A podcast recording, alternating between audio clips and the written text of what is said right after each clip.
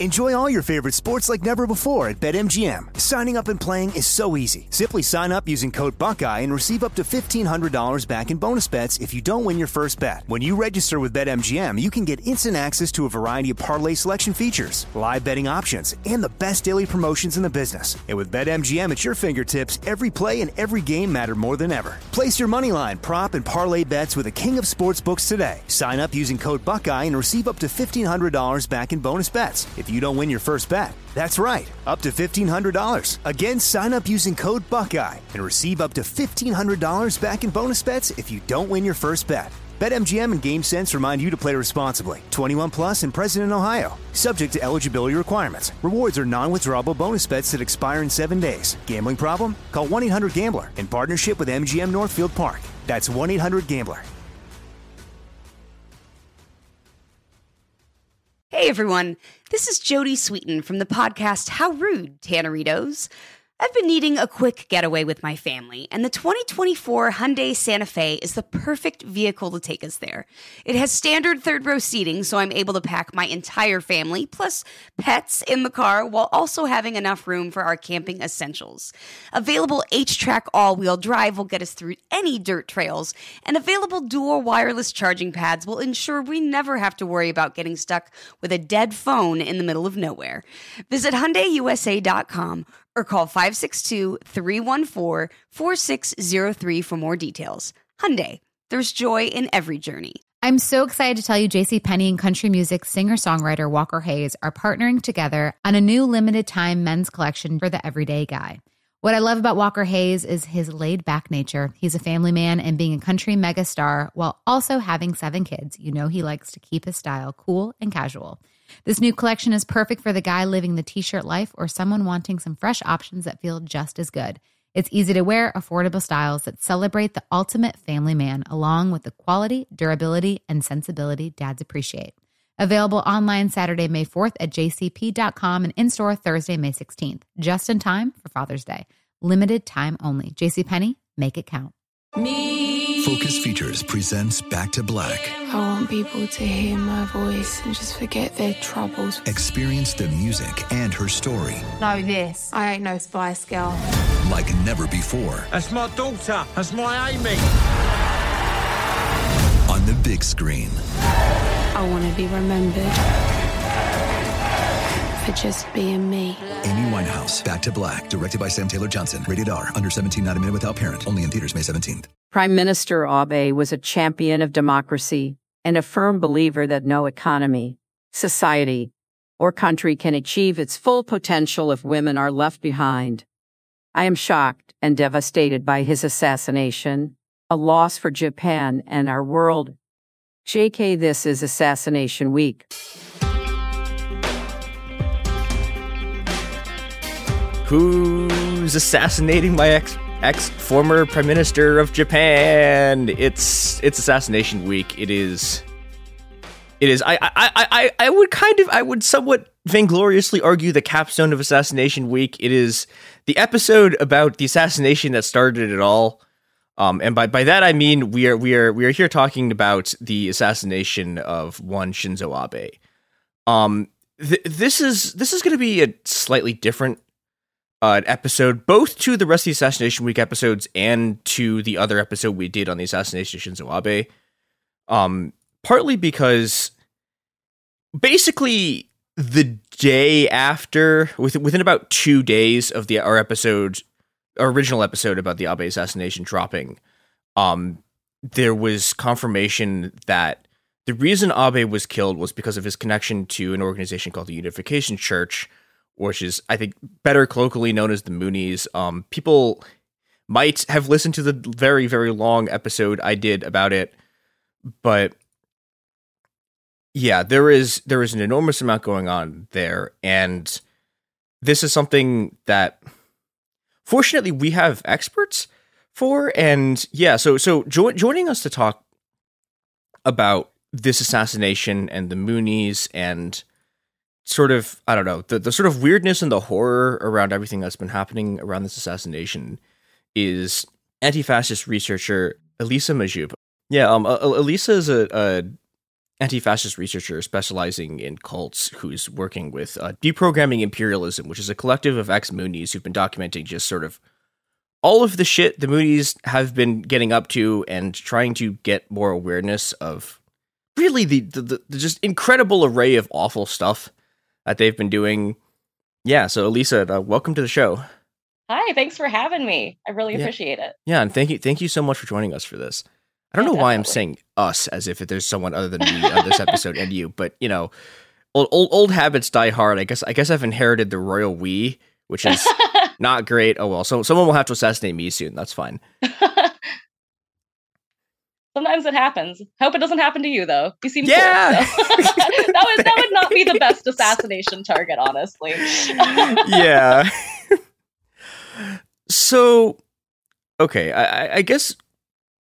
The place I think we should start is talking about what we've found out about this assassin in the last sort of few months since this happened, which is that when the initial police reports came out, there was a bunch of very, very murky stuff about basically the police were like, this wasn't a political killing. It was about some organization. And I think me and you and every single other person who was like even tangentially aware of Japanese politics saw them say like an organization and was like, oh no, there's like a 1 in 3 chance this is the Moonies. Yeah, I saw like when they said something about like organization or religious organization, I was like, I was like, well, I know what that probably is. Yeah. It was, wild. Yeah. And it turns out that, okay, so the assassin is a man named Tetsuya Yamagami, who was a Navy veteran. Made a series of unbelievably based and incredibly wild firearms, with which he assassinated the former Prime Minister of Japan. What we've learned since then is that the reason he did this was that his family and his like life were completely destroyed by his mom falling into this cult, and by her, I mean, she gave this cult something like $700,000. Yeah, like roughly $720,000. Yeah, like literal, like multiple fortunes. Like she gave them all of her money, and then she sold the company that like she had been running to give them more money, and. Yeah, what basically, as best we can tell, has happened was that he was looking at a way to like get back at the Moonies, and basically the problem was so he didn't want to kill civilians, which I think is admirable, and he couldn't figure out a way to like get at any of the like individual church leaders, and so the thing he decided to do was go after Shinzo Abe, because as we're going to get to in a bit, Shinzo Abe, lots of connections with the Unification Church, a thing that all of the people like writing glowing obituaries about him just like incredibly don't want to mention. Yeah, it's been left out of a lot of shit. Yeah, and okay, so I guess to back up a little bit, for people who sort of don't know what this is, or for people who like may have heard of it but need a refresher, can you talk a bit about what the Unification Church actually is? And yeah, we can sort of go from there. Yeah, definitely. Okay, so the Unification Church, or the Moonies, they are a quote unquote new religious movement, or pretty much a cult, you know. They're very culty. They're a cult. And they were started by Sun Myung Moon, who was originally from what is now North Korea.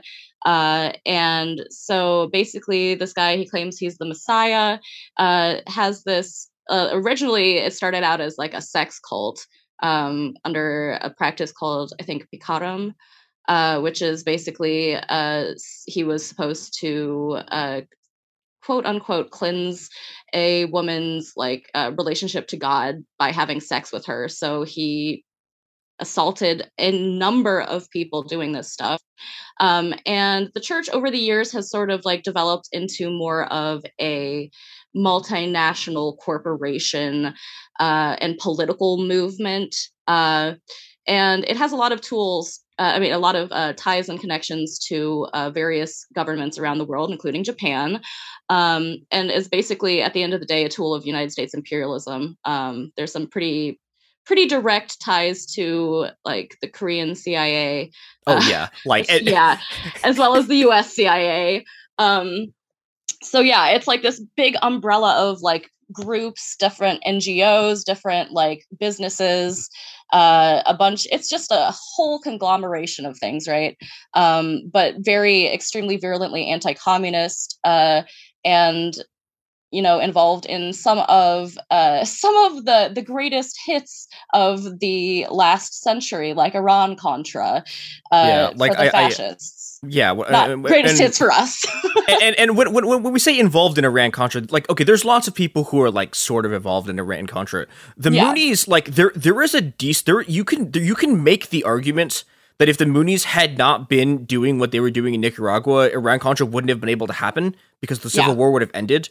Like they like when I say like when we say like they were involved in the Iran-Contra, like they are like on the ground giving people guns and money and keeping like literally keeping guerrilla organizations and like terrorist groups like in the war who wouldn't directly have been able to otherwise. Involved. Yeah, and then also and that's the thing, like they did two Iran-Contras, right? Because they did the second Iran-Contra with when the CIA actually got money, but they were also doing the same thing like before that in the sort of stopgap period where the CIA wasn't able to fund the Contras. So yeah, these guys were like a nice back route for that money and all the other shit. Yeah, so it's they're very, very heavily involved. Like, and basically, anywhere there is an anti-communist death squad, like in the world, you can find the Moonies funding it. Yep. Although, okay, I will say this. Weirdly, the only one I haven't directly been able to find is I haven't been able to directly find any evidence that they were like that. Like specifically, they were helping Pinochet. Like when I say helping Pinochet, okay, they were involved in Operation Condor. And they were like doing shit with that. I haven't found evidence they like directly had any conversations with Pinochet, but he's like the only person you can say that about. And they probably did at some point, like, but like Alfredo Stroessner. Yeah, like they probably did. Like I mean, again, like they were there with Alfredo Stroessner. They were there with what's that guy's name? Klaus Barbie, the cocaine coup. Oh yeah, yeah. I can't remember. I can't remember the name of the guy. Yeah, there was a guy in Bolivia who got installed for like a year, and then he got couped. I can't remember his name right now. I know who you're talking about, but I'm also forgetting his name at the moment. Yeah, no, he's well. It's funny because he's one of these guys where it's like, I had a professor. I took a Syrian history class in college, right? And I really should. If I was saying this, I really should know the year. But there's a year in like the 50s in Syria where there's like 4 coups in one year. And there were like 2 guys who, technically speaking, had control of Syria. That he was like, I'm just not even gonna tell you these guys' names because they get overthrown in like 2 months. And like that's this guy. Yeah, but yeah, this is a very sort of very serious and deeply scary like death squad funding machine. Yeah, yeah, and that has continued to today pretty much. So, oof. Yeah, and okay, I think like yeah, so yeah, there's sort of the death squad side of it. The other thing I wanted to ask you about is about like what it's like being in the church and what it's like sort of. I don't know because I think a big part of what's happening with this story is Tetsuya Yamagami like basically watching his family get sucked in and not being able to do anything about it. And I was wondering if you could talk a bit about, yeah, I mean, sort of like what it's like being in the church and then what it's like just sort of watching it destroy people. Yeah. So I was born and raised in the church. I left when I was around 17. It was not nice. Pretty much everybody I talk to who is also left feels the burden of this like horrific abuse that we had to endure. It was a bleak time for me. There's just so much pressure put on members to follow leadership, to do out outrageous amounts of fundraising. They have a bunch of these fundraising teams, right? And they'll go out and they'll sell things and live in a van, occasionally stopping at like different church centers to like, sleep for the night or whatever. They don't eat well. They don't get enough sleep, you're constantly around other people, basically like all of the methods of psychological torture you can do on a person. Right. Which was, pretty standard throughout the whole movement. Now I was lucky enough not to go on any of these fundraising teams because I left before, that could happen. But, I still, definitely feel like the psychological, fallout from that, and it's something I'll be healing from for the rest of my life. So like there's like no accountability for leadership. They can do whatever they want, but everybody else in the church has to follow what Moon and the regional or national leadership says, or the 36 blessed couples who are like some of Moon's original followers. It's like extremely hierarchical. There's a lot of racism within the group, a huge amount of sexism that is like, directly tied into their belief system, because the fall of man, according to the Moonies, was Eve having sex with Satan and then having sex with Adam and spreading that sin. So just like very inherently misogynistic, extremely homophobic and transphobic movement. Just all around, like so much sexual repression, like you're not supposed to hold hands, kiss, do anything before marriage, right? And then it's only that person. Well, of course, Moon, didn't like, this didn't apply to him at all. He could sleep with anybody's wife pretty much. So yeah, it was just altogether a very intense environment. Just so much indoctrination going into the heads of the people who are part of it. Just altogether shitty group. Yeah. So for me, I went away to school in another state when I was 14.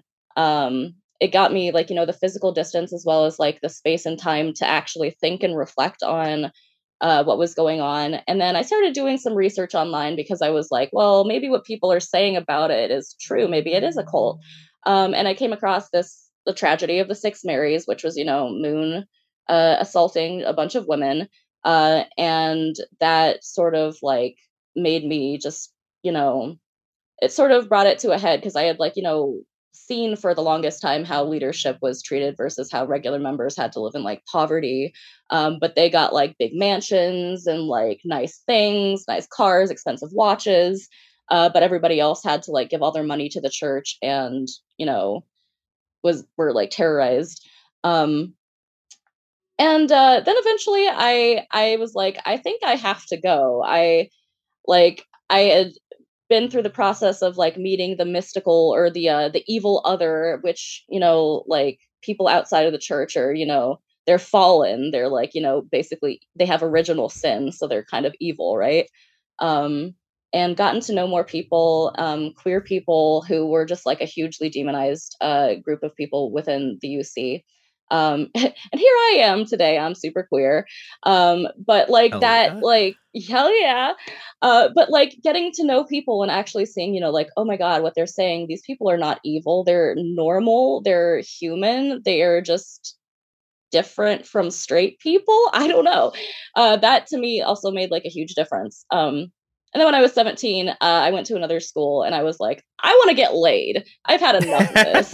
So I went out and did that. And that felt like, once I finally lost my virginity, it felt like sealing the deal. I'm like, if I have to go to hell now, okay. And it was cool because God didn't like immediately smite me where I was in bed at that point. Like I lived and I'm here to tell the tale. So yeah, that's how I left. That rules. I don't have any this is much more gay of a story than I was expecting, which is always a good thing. Yeah, it reminds me a lot of like the stories of sort of like of people leaving like the really right wing like evangelical music. Like a lot of it reminds me of Quiverful, but like Yeah. More intense, I think. Well, it's like I think like the level of, I don't know, I guess the level of separation. Yeah, it's I think a lot seems more a lot isolated. More, yeah. Than flavorful. They seem to be at least sort of like integrated into like other communities and stuff. Whereas the Moonies, I don't know, like there's definitely like people have friends outside of it, but like generally like people kind of keep to the Moonies because, you know, they're supposed to be like God's chosen people or whatever. So they, yeah. And they like look down on everyone else because they're not Moonies. So yeah. It's also interesting to me that literally the term is just the evil other, which is just really. So I don't think that's a literal term, but like that's how I sort of phrase it or whatever. But yeah. Or just like fallen people would be, or the fallen world, the outsiders is what they would say. So just this very, you know, like very like stigmatizing language that they use for people. Lots of people are just called evil in the church too. They just call people evil like willy-nilly. It's like, oh, you're satanic. Like, no, that's not it. Yeah. That's not that. I don't know how to get a good transition into this. Yeah, we're going to ads.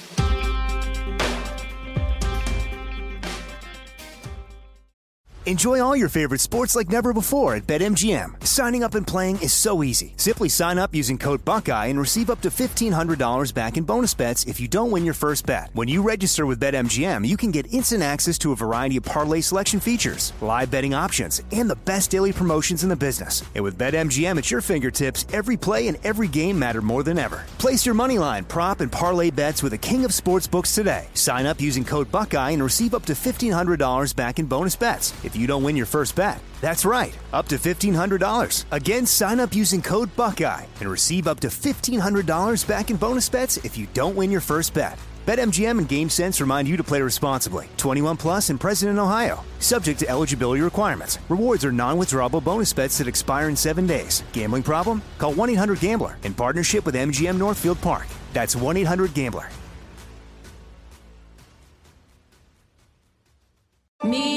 Focus Features presents Back to Black. I want people to hear my voice and just forget their troubles. Experience the music and her story. Know this, I ain't no Spice Girl. Like never before. That's my daughter, that's my Amy. On the big screen. I want to be remembered for just being me. Amy Winehouse, Back to Black, directed by Sam Taylor Johnson. Rated R, under 17, not admitted without parent. Only in theaters May 17th. Snag a job is where America goes to hire, with the deepest talent pool in hourly hiring. With access to over 6 million active hourly workers, Snag a job is the all-in-one solution for hiring high-quality employees who can cover all your needs. On demand, temp to hire, part-time or full-time. You name the position. Warehouse worker, retail associate, grocery store clerk, fitness trainer, baker, stylist, bellhop, podcast producer. Yeah, Snagajob's got a worker for that. With our easy-to-use platform, you're able to seamlessly post and fill available positions quickly, with a dedicated customer support team to provide all the help you need along the way. Kind of nice knowing you have a talent pool like that in your own backyard, right? Snagajob is the partner you need to keep your business running smoothly. So visit snagajob.com or text snag to 242424 to talk to an expert.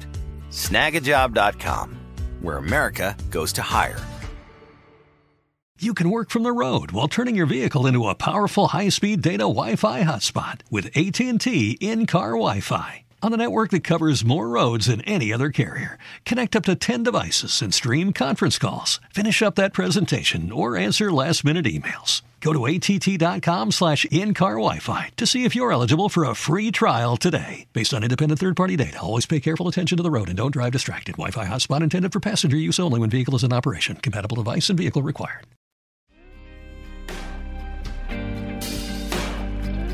Yeah, so I wanted to also talk about specifically one of the things that the church does, and one of the things like the sort of one of the specific things that Tetsuya Yamagami seems to have been suffering from, and well, particularly his mom, but his sort of whole family, is the financial abuse. Yeah, and Yeah, I wanted to ask you a bit about what that looks like. And also, there's some stuff about the Japanese context that I think is slightly different than sort of the American or the Korean context. And I wanted to ask you a bit about that. Yeah, definitely. So across the board, Unification Church members are expected to bring in a lot of money through fundraising, through tithing, providing free labor or, you know, low paid labor through church businesses and stuff. So the case is, though, that in Japan, because of the rhetoric of the church, which is, you know, basically born out of, you know, the environment in Korea. So there's basically this thought in the church that they say that Korea is the Adam nation because that's where, you know, the Messiah came back, South Korea, and that Japan is the Eve nation, supposed to submit to the Adam nation, and also sort of pay indemnity, which is a big word in the church, and for the atrocities committed during the Japanese occupation of Korea. And so this means that Japanese members have to pay significantly more for pretty much everything. So it's like just, you know, like instead of like a type of reparations where it's like, you know, we'll give you money, it's like they make them suffer for that fact. And so like, you know, fundraising goals are very high. Let me see. I think I had a figure here somewhere.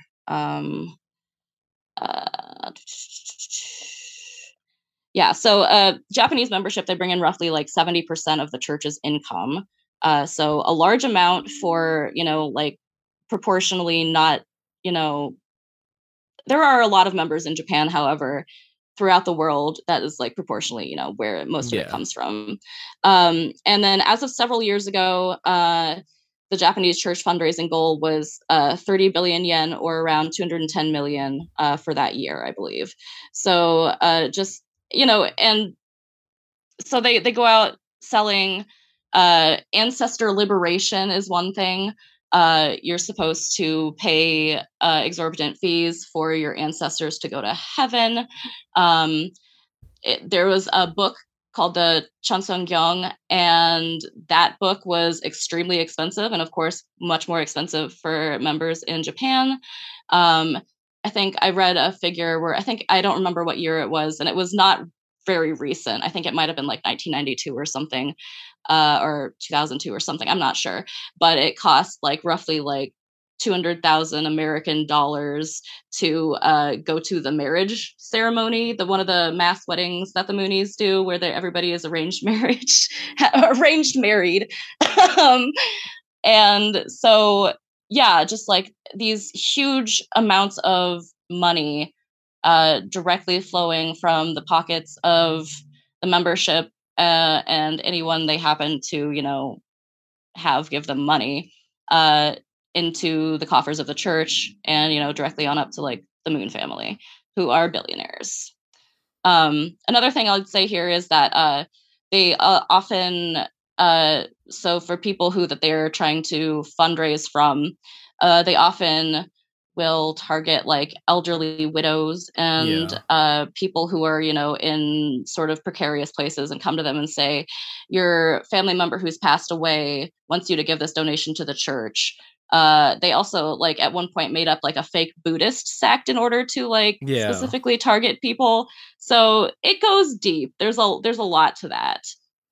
Yeah, I mean, like, one of the things I remember reading about was, like, they had, like, this whole network of, like, fake mediums. Yeah. Who would, like, specifically to target people, to target the sort of widows, which is, like, I don't know. Just so much of the stuff that they do is just so incredibly bleak. Like, I think... Yeah.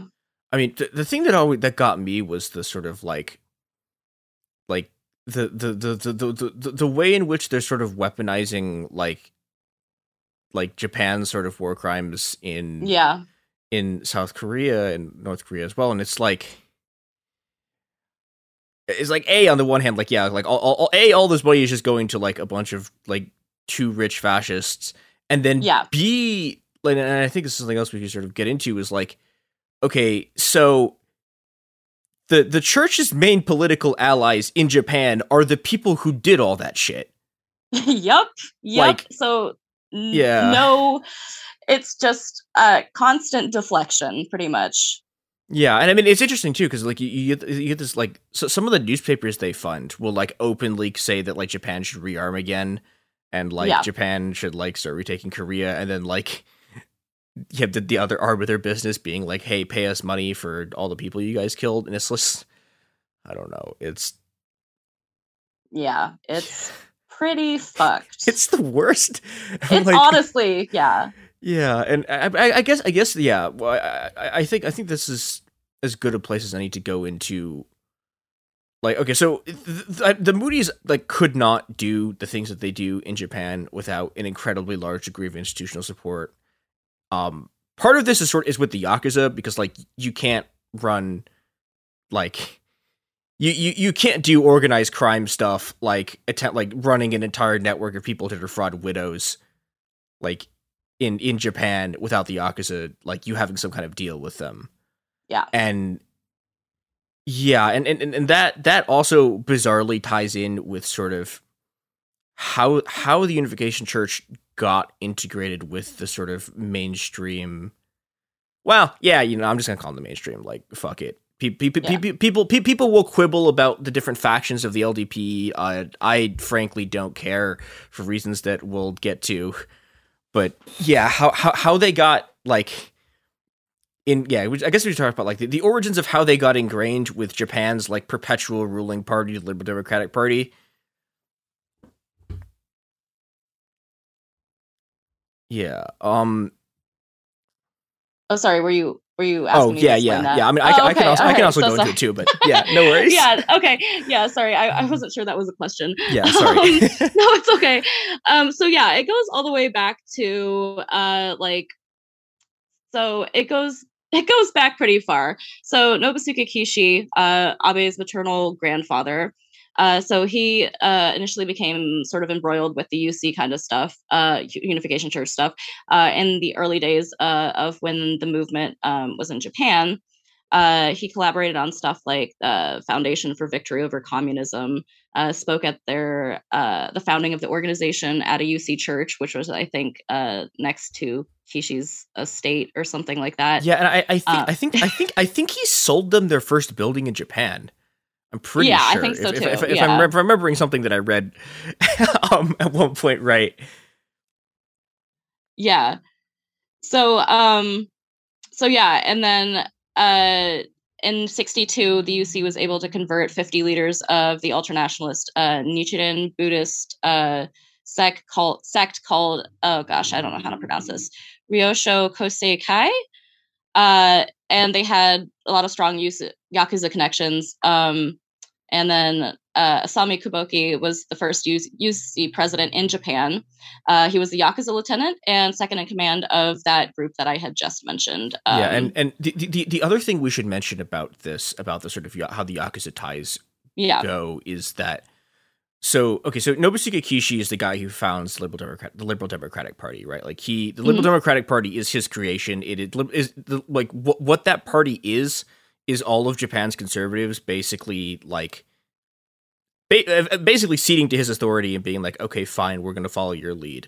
And his party is like his base and his funding is basically a combination of like, I mean, he like Kishi himself is a like arch World War II war criminal.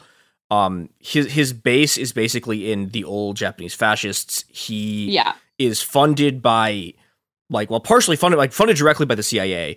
He's also funded by the CIA in particular here is working through the Yakuza because that's one of the sort of Willoughby and the sort of like, well, Willoughby's technically not CIA, but yeah, basically American intelligence, the American army starts working through the Yakuza as like an anti-communist force. And He gets bankrolled by these two guys named Kodama and Sasakawa. Ryuichi, Sasakawa, who are Kodama is basically the guy who is in charge of the Yakuza. He's also a fascist. Ryuichi Sasakawa is literally called himself the world's richest fascist. And both of these guys are like huge bankrollers of Kishi. They are also, and you know, and when Kishi is like bringing in the church, like this is how all these people have Yakuza connections, because it's the whole sort of Japanese right wing like political machine is like one like happy family that is doing the worst stuff all together at the same time, funded by the CIA. Yep. And like, and also I need to say this because I said this in my episode about Kishi, but like the level of CIA involvement here, like there are individual CIA agents assigned to individual Liberal Democratic Party candidates in the 50s to make sure they won their elections. I did not know that bit. That's wild. Yeah. Wow. So specific. Wow. Like, yeah. What? Yeah. Yeah. Concerning things. Oh God. But yeah, so like, yeah, to this day, a lot of LDP candidates and politicians still have ties to the UC, get donations from it, use like membership as like free labor, even like having secretaries from who were members of the UC, and like, you know, sometimes they would, you know, see like some sort of like classified or, you know, information and stuff like that. So there's like, apart from like that, like just so interconnected. Yeah. Do you remember the story about the LDP's like number two guy like getting Moon to be able to visit Japan? Sorry, I don't.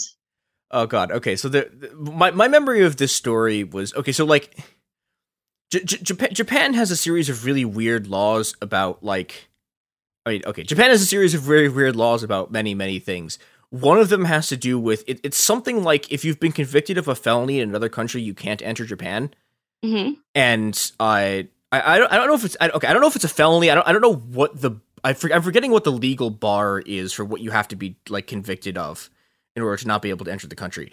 But like Moon is a like he was like convicted by the US government of like perjury and a bunch of other shit because of the crimes that he did. And so he like technically legally could not enter Japan. And then, like the vice president of not vice president. Oh my God, I can't remember his title. But basically, like what, like basically, like the second most powerful man in Japanese politics in the 90s, like very specifically did a whole bunch of visa bullshit so that specifically Moon could go to Japan legally. Not surprising, but wow. Yeah, it's like, yeah. The links people will go to collaborate with other fascists. Yeah, I think that's I don't know. That's to me what makes this assassination really interesting. Is that like, okay, so if you ask like, and even like in Japan, if you had asked the average person what the connection between like Shinzo Abe and Unification Church was, like most people have no idea. Like before this assassination, most people had like no idea what that was. Yeah, yeah. After the assassination, the whole landscape has changed. Yeah, I mean, it's been really interesting to watch. It's like this really seems like an incredibly sort of politically effective assassination because yeah. Okay, so you know, you had there was you know, you had the initial right wing backlash, but the right wing backlash kind of it got kind of muted when it became clear that it like wasn't a left wing radical, which I think would have actually been an enormous disaster. Yeah, but since the guy Yamagami was pretty right wing himself. Yeah, it's like he's a right wing guy, but also like his story is really sympathetic. Yeah. Like, yeah, I mean, I feel for the guy. Like, yeah. He had so much trauma in his life, honestly. And, like, it's obvious. Like, and I think, you know, a lot of former members, you know, sort of understand how that feels. Now, most of us haven't assassinated a prime minister, but... So far. But, yeah, like, I mean... we understand that pain of where he is coming from and like, you know, why, upon learning that Abe had these ties, he sort of like felt like compelled to do something. Yeah, and I think there's also this element at work here that's kind of weird, which is like, okay, it's very, very hard normally to get like right-wing Japanese people to turn on their own party.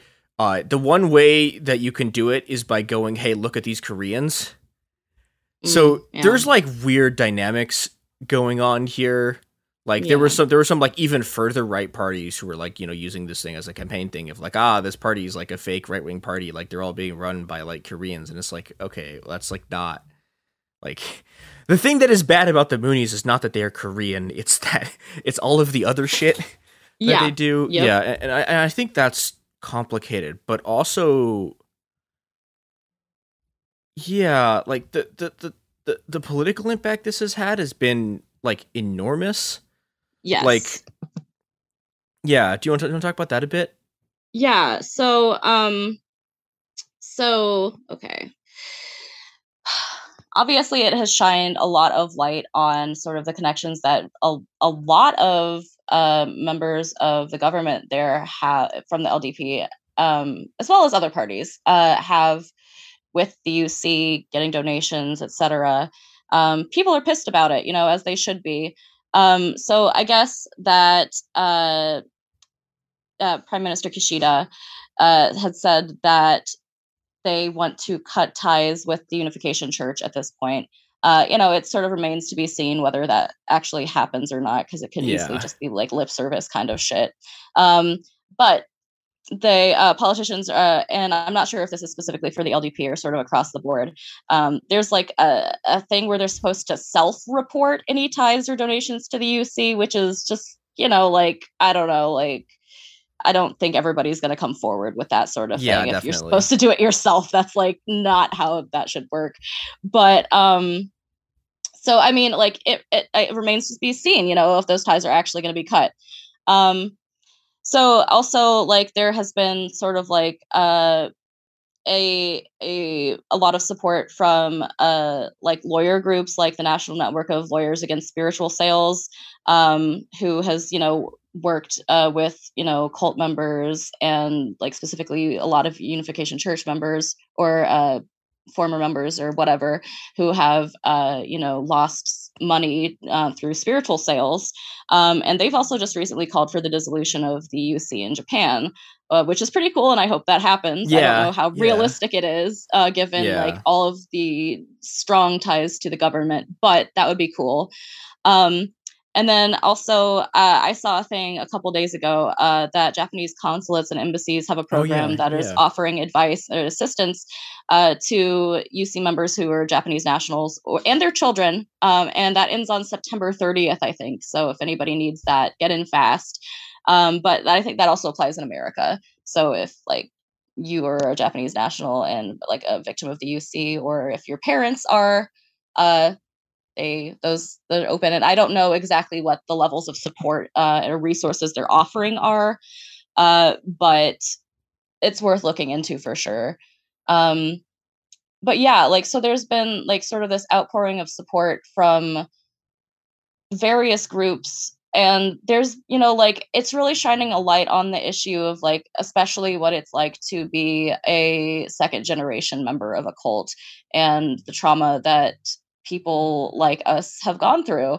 You know, there are definitely a lot of calls for like support and mental health care, as well as like, you know, ways to sort of get people out of situations like that in the first place. I don't know. I hope this translates into actual resources and stuff. I hope so more too. Than just sort of like the LDP's approval ratings tanking. Yeah, which like is good, and like it is very funny that Kishida's had to axe like half his cabinet because the ties are like too close. But I don't know. I think it remains. Although he remains in power, and he's got ties to the UC too. Yep, interesting. Yeah. So it's like, you know, clearly there's not a lot, like, even if people are like having a little bit of like the smallest level of transparency about this stuff, like I don't necessarily know how far it'll actually go into like you know, making amends or like protecting people from further abuse or, you know, getting people their money back. I don't know. I think there's something I think that's really sort of, I don't know, like really grim about the way that this worked out, which is that the Japanese police knew what was going on and why the assassination had happened, like, immediately. Mm-hmm. Like, they found his hard drive and he'd written out a whole thing about why he did it. Yeah. And then they intentionally held the information and basically were able to maintain a press embargo until after the election happened. Yeah, yeah. And, you know, now everyone fucking hates the LDP. Like, the Prime Minister's approval rating is like 36%. Like, it's really bad. I mean, it went from like 52 to like 36 in like a couple of weeks. But because the people who are connected to the church are the people in charge, they were able to like suppress this information long enough to like shape how the election was going to go. Yeah. And make sure that it was sort of like the right wing shock from, oh my God, they assassinated the prime minister, and not right. They assassinated the prime minister for a reason that's like incredibly justified and relatable to like this is as relatable of a motive of assassination as like I've ever seen. Yeah. I mean, it's like as far as reasons for assassinating people go, this is a pretty like solid reason. Like there's stuff there. Yeah, and like, and I think it's just like it's interesting. This like it's this rare assassination where the assassin is a very empathetic figure to, like, I think a lot of the time when you get people doing stuff like this, like it's there's a sort of like one-to-one correlation with like, okay, like how do you feel about sort of like. Like, how do you feel about assassination in general is going to, like, determine your sort of response to the actual action. Yeah. Whereas I think here it's different because, you know, like, this is someone who, yeah, I mean, I keep saying that he's sort of, like, eminently relatable, but it's like, yeah, this is someone who, I don't know, has been through just an incredible amount of trauma in a way that's, like, very easily sort of digestible to, like, regular people. Yeah, it's like, yeah, very obvious trauma, and like, you know, yeah, I don't know. It's, and I really hope that really does actually translate into resources for mental health resources, because I do too. I feel like as well as mental health resources, I hope there are like, you know, financial resources and like all sorts of other resources as well, because like dealing with the fallout of, you know, having been in a like a cult is incredibly difficult and requires a lot of space and time. And a lot of people are, you know, left with like PTSD after that, and it'll last for your whole life. And that makes, you know, for a lot of people, that makes, you know, getting money and doing job things extremely hard, especially, you know, if you're like getting like emotionally like thrown back into that all of the time.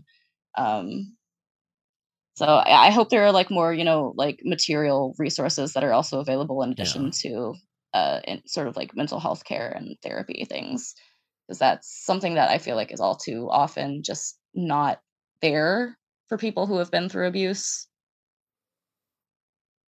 Yeah, and I think also there's this way in which like a lot of this, like insofar as there's any kind of like support network, like in the U.S., and this is also true of Japan to I don't know, the Japanese welfare state's not great, but yeah, like there's an extent to which like the sort of like last safety net you have is your family.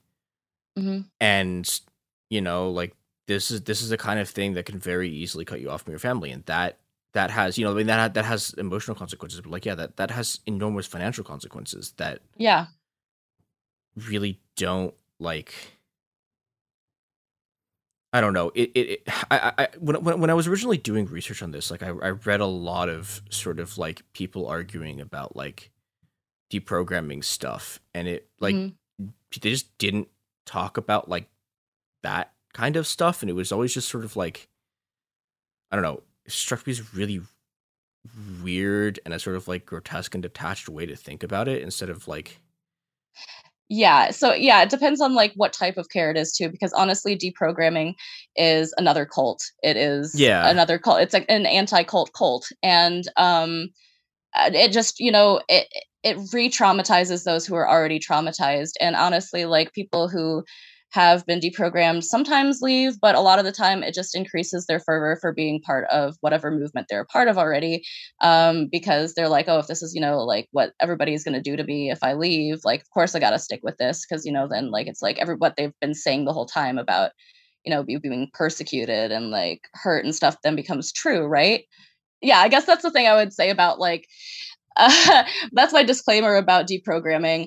And though the collective we are a part of is called Deprogramming Imperialism, that is because the only thing that needs to be deprogrammed really is imperialism and not people, because that's not how that works. De-radicalization requires a lot of trust, a lot of time, a lot of space, a lot of reflection.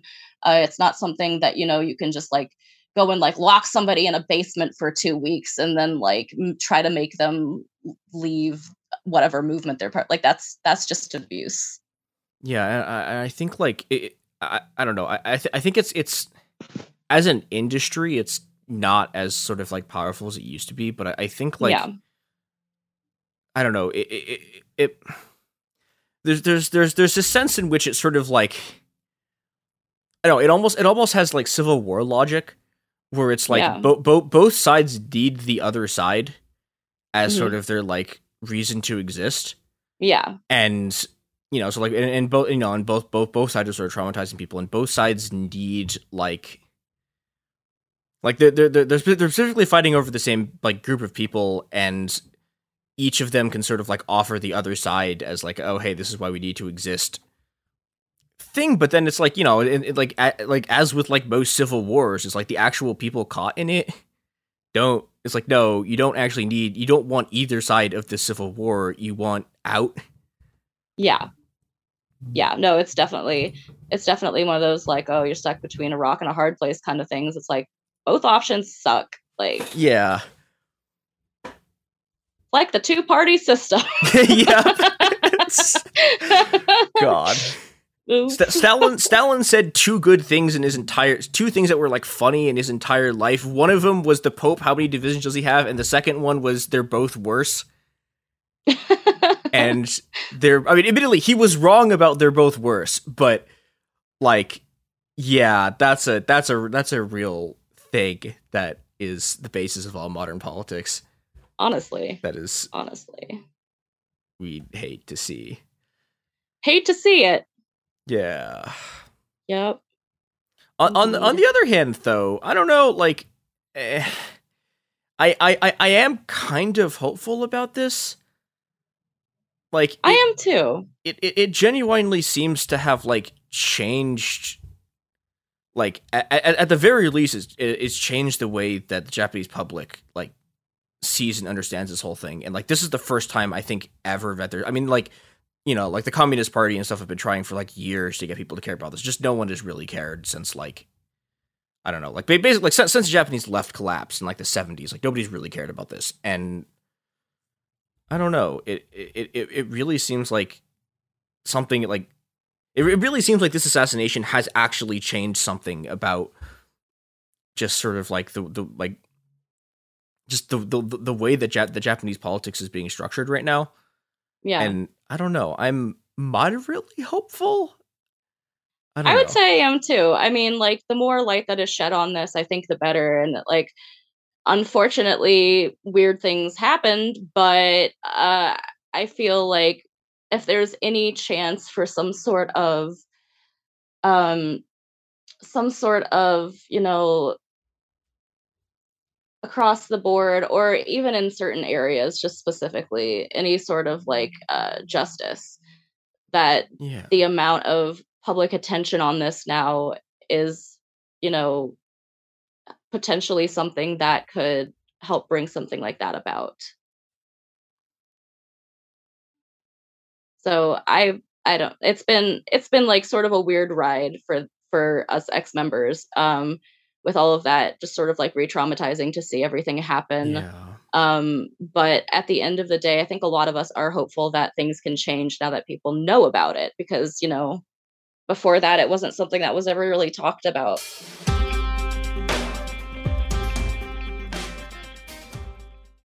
Enjoy all your favorite sports like never before at BetMGM. Signing up and playing is so easy. Simply sign up using code Buckeye and receive up to $1,500 back in bonus bets if you don't win your first bet. When you register with BetMGM, you can get instant access to a variety of parlay selection features, live betting options, and the best daily promotions in the business. And with BetMGM at your fingertips, every play and every game matter more than ever. Place your moneyline, prop, and parlay bets with the king of sportsbooks today. Sign up using code Buckeye and receive up to $1,500 back in bonus bets. If you don't win your first bet, that's right, up to $1,500. Again, sign up using code Buckeye and receive up to $1,500 back in bonus bets if you don't win your first bet. BetMGM and GameSense remind you to play responsibly. 21 plus and present in Ohio, subject to eligibility requirements. Rewards are non-withdrawable bonus bets that expire in 7 days. Gambling problem? Call 1-800-GAMBLER in partnership with MGM Northfield Park. That's 1-800-GAMBLER.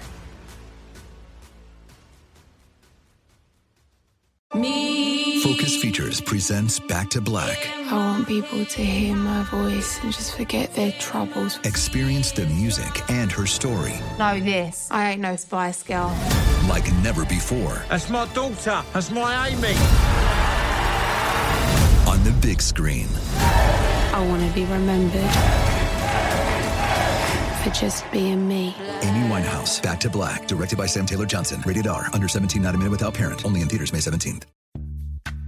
Snag a job is where America goes to hire, with the deepest talent pool in hourly hiring. With access to over 6 million active hourly workers, Snag a job is the all-in-one solution for hiring high-quality employees who can cover all your needs. On demand, temp to hire, part-time or full-time. You name the position. Warehouse worker, retail associate, grocery store clerk, fitness trainer, baker, stylist, bellhop, podcast producer. Yeah, Snagajob's got a worker for that. With our easy-to-use platform, you're able to seamlessly post and fill available positions quickly, with a dedicated customer support team to provide all the help you need along the way. Kind of nice knowing you have a talent pool like that in your own backyard, right? Snagajob is the partner you need to keep your business running smoothly. So visit snagajob.com or text snag to 242424 to talk to an expert. Snagajob.com, where America goes to hire. You can work from the road while turning your vehicle into a powerful high-speed data Wi-Fi hotspot with AT&T in-car Wi-Fi. On a network that covers more roads than any other carrier. Connect up to 10 devices and stream conference calls. Finish up that presentation or answer last-minute emails. Go to att.com/in-car Wi-Fi to see if you're eligible for a free trial today. Based on independent third-party data, always pay careful attention to the road and don't drive distracted. Wi-Fi hotspot intended for passenger use only when vehicle is in operation. Compatible device and vehicle required. Groups like this thrive on this sort of weird combination of like operating in the shadows, and also when they show up, it's through their own PR stuff. Yeah. Yep. And you know, sometimes the best way to break that apparently is you shoot someone who was like you shoot a guy who was working for them. And yeah, I don't know. I mean, yeah, I feel like Yamagami is sort of managed to, at least, you know, he did what he did a thing, and it has had sort of probably some of the impact that he imagined it would. So I don't know. Like, yeah, like honestly, like from what I've read of his stuff, like I think this went better than he expected it. Like it could possibly have gone. Yeah. Like he seemed like really, really sort of just like had abandoned all hope. Yeah. And I don't know. I mean, I guess the other thing that I really hope comes out of this is that, like, you don't have to have people like destroying their lives a second time in sort of like just out of the incredible desperation of what they've been through. Right. Yeah. Preventing any of that would be optimal.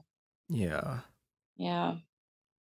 Because the longer the Unification Church operates, the more people will be abused and the more violence will come out of it. Like, maybe this is the most high profile, like, recent bit of violence that's come out of the movement. But it's not unprecedented in any way. So, you know, it's like, that's what happens when people are abused. Yeah.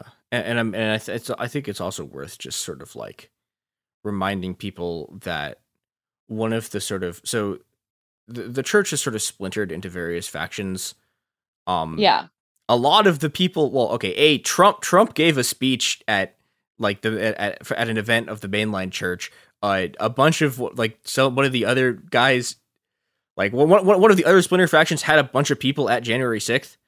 So Rod of Iron Ministries or Sanctuary Church, and those are the guys who had the AR-15 gun blessing ceremony a few years ago that made the rounds, where they wore bullet crowns in their robes and they had the guns. And they've also got land in Pennsylvania and Tennessee, and also in Waco, Texas, where they're basically preparing people for war with what Sean Moon has described as something akin to the globalist deep state Marxists. I don't know if those are his exact words, but it was something like that. So they're, they have an active militia. They're preparing for war. That is what the Rod of Iron is for them. That is the gun. And these are the, if I remember my stuff on this right, this is the faction that owns Car Arms, right? Yes, they do. Yeah. So they have a gun manufacturer now. Okay, if Robert were here, Robert would probably start quibbling with me about how good, quibbling with me about the actual quality of the weapons they produce. But okay, but they have them. They have they have a weapons manufacturing base, which is terrifying. Yeah, and they make the Trump gun because, of course, they're all super pro-Trump, very, patriot. A lot of QAnon overlap there. And actually, Rod of Iron Ministries in Japan has been helping organize QAnon events. There was also so basically the relationship between Rod of Iron and the mainline UC is super tense. Sean Moon and a couple of his other brothers basically want their mother dead, and she's the, the head of the mainline church right now. And not just dead, but specifically beheaded. So there was an event recently over the summer, I think it was the end of June, where Sean was, I forget where he was in Japan. But basically he was sort of railing at the audience for supporting his mother, Hak Jahan. And then when people spoke up in defense of her, they were literally physically thrown out of the room. It was super intense. Yeah. There's footage of it. It is. Yeah. Whew. Yeah. It's a really fucking intense moment. And he's they're saying she had sex with a demon or something like that and had fallen, and all of this, God, I don't know. Sometimes I watch a bit of the guy's speeches just because I'm I want to know what the fuck they're up to. Yeah. First of all, it seems like he might do a lot of cocaine, which would not be unprecedented given the Moonies and all of their drug smuggling and shit. Well, no, we have what was his name? I'm blanking on the name of one of his other sons was literally spending a shell corporation's net income amount per month on cocaine at one point. Was that Hyojin possibly? I think it was. Yeah. I think it was Hyojin. Yeah, and he's also an enormous abusive piece of shit. It sucks. Yeah. People are all, that's not true. The people who are still actively involved in the church and who didn't break themselves out and flee, the first opportunity they got, are, enormous pieces of shit.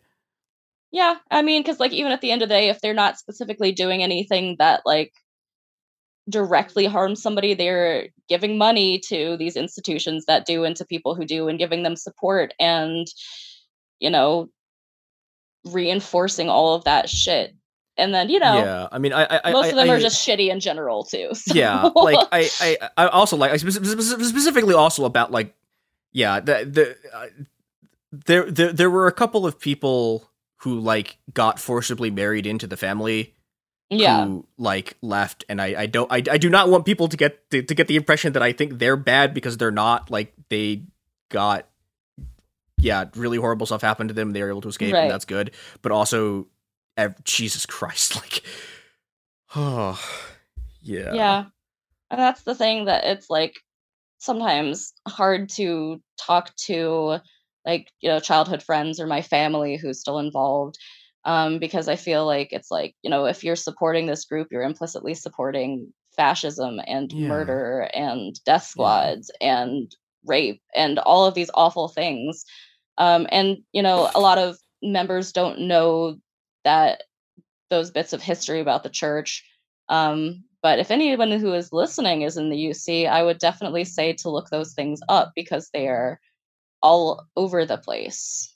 Yeah. Okay. So specifically, read Inside the League by Scott and Lee Anderson. Okay. I will say this. Yeah, they're. It is kind of hard to read because these people are journalists. They're not normally book authors, and the idea of starting at the beginning of a story and then moving through to the end of it is like an entirely foreign concept to them. So it is constantly jumping around between 16 million things. But yeah, there is a lot of very good stuff in there. Yeah, it's an incredible resource. I would also suggest reading there's like a bunch of articles that Robert Parry did from his Consortium News about the UC and like stuff back in the day on it. I would also say check out How Well Do You Know Your Moon? That's another great resource. Has a lot of like links and direct citations of a bunch of documents and shit. All good stuff. Also, I would plug John Gorenfeld's book. It's called it's Bad Moon Rising. Bad Moon Rising. Yeah. Yes. Yeah. John is great. It's another really good book on that. I think a new edition came out like very recently. Yeah. So I think he has it actually a PDF of it or something for free on his website.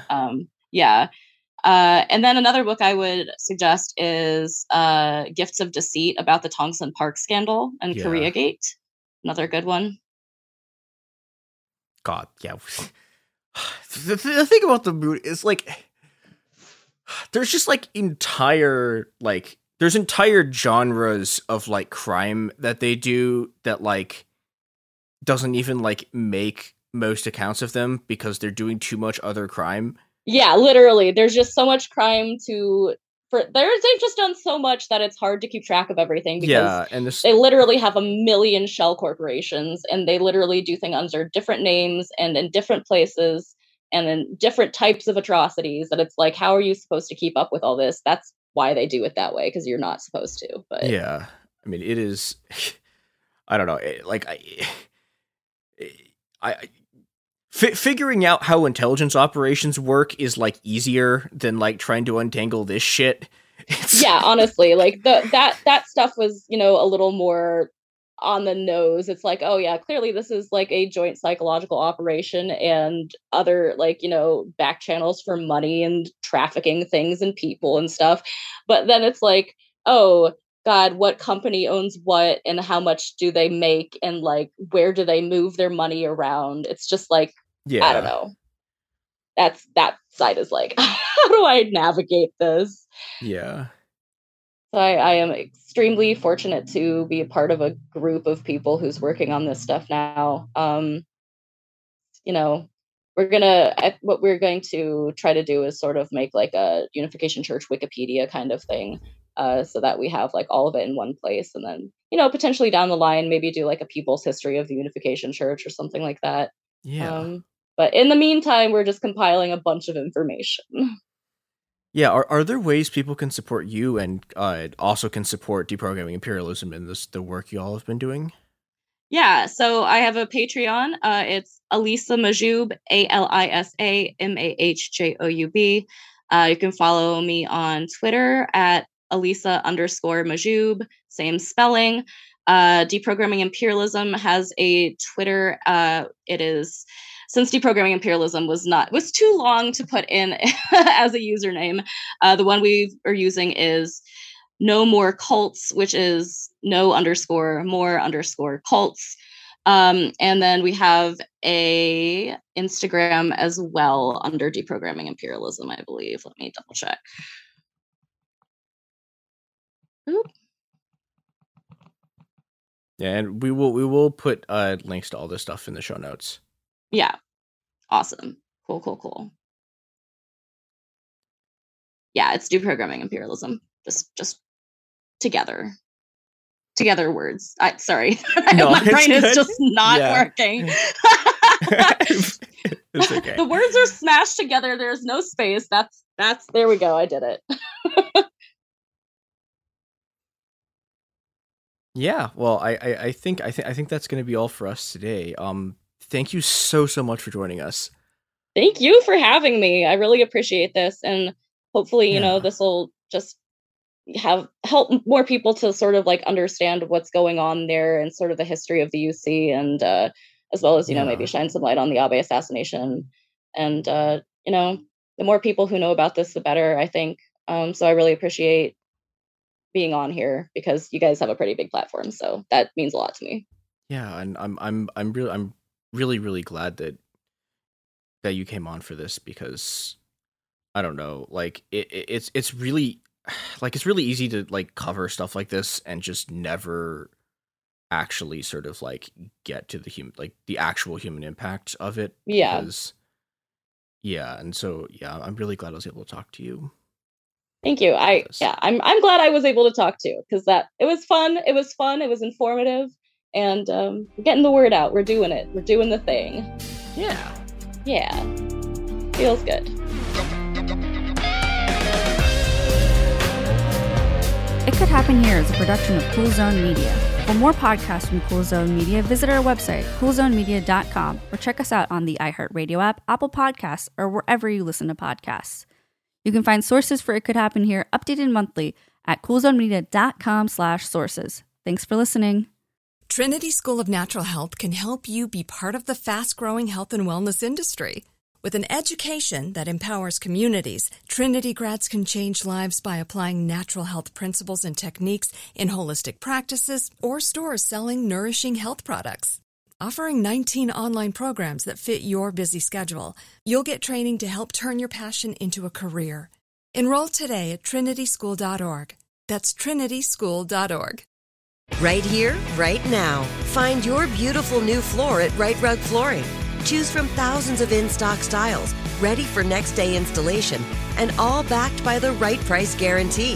Visit rightrug.com. That's RITERUG.com today to schedule a free in-home estimate or to find a location near you.